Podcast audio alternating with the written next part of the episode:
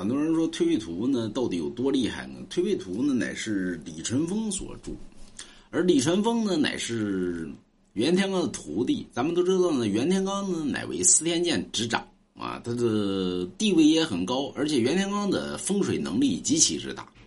那么李淳风的推理能力极其之强。后来呢，这个袁天罡收李淳风为徒，点化李淳风，李淳风的推理能力达到了一个极限。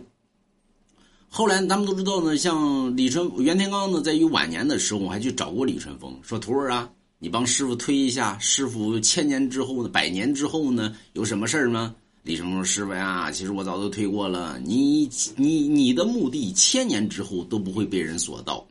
说那你的呢？哎，我的墓地百年之后就会被人所盗。”那咱们都说历史上的李淳风的墓地呢，在大周灭亡之后呢，三百年多后呢，李淳风的墓地被盗掘一空，而袁天罡的墓地至今为止还没有被索盗。那么原因呢，就是李淳风给推过啊。袁天罡的墓地呢，在这个军事范围之内，而李淳风的墓地呢，在军事范围之外，所以呢，盗墓贼呢敢光顾于李淳风的墓地，而不敢光顾于袁天罡的墓地。所以这就说明呢，李淳风的推理能力呢，已经在袁天罡之上。所以说，人各有所长，各有所短。而李淳风的推背图呢，主要是这个有一天呢，这李淳风喝酒，人喝完酒之后呢，其实来说呢，人喝完酒之后呢，每有些人呢，喝完酒喝完酒呢，可能就出现于什么呢？就是喝完酒，我没喝酒之前呢，我是地球的；喝完酒之后，地球是我的。李淳风也同样如此。这李淳风呢，喝完酒之后呢，旁边人说：“淳风啊，你的推理能力如此之强，你帮咱推后大周之后的事物。”后来李淳风呢，就巴拉巴拉巴拉巴拉就推了。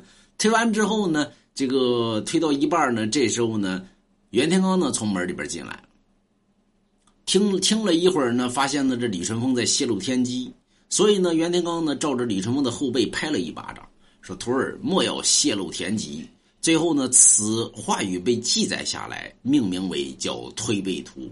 而说推背图的能耐如此之大呢？为什么咱们现在呢？很多人说这推背图我看不懂，看不懂原因呢？因为你你买的推背图那是假的，不是真的。为什么呢？咱们现在呢，在市面上见到的推背图呢，基本上都是大清年间乾大清乾隆年间铸的推背图，也就是重新修筑的推背图，而并非于真本推背图。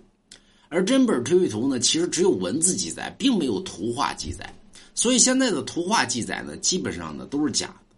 就相当于咱们看到史书也是一样的，对吧？你相当于咱们说到说像唐朝呢修明史，啊不是呸，唐朝呢呃不是唐朝呢修隋史，宋朝呢修唐史，明朝呢修宋史，清朝呢修明史元史，为什么呢？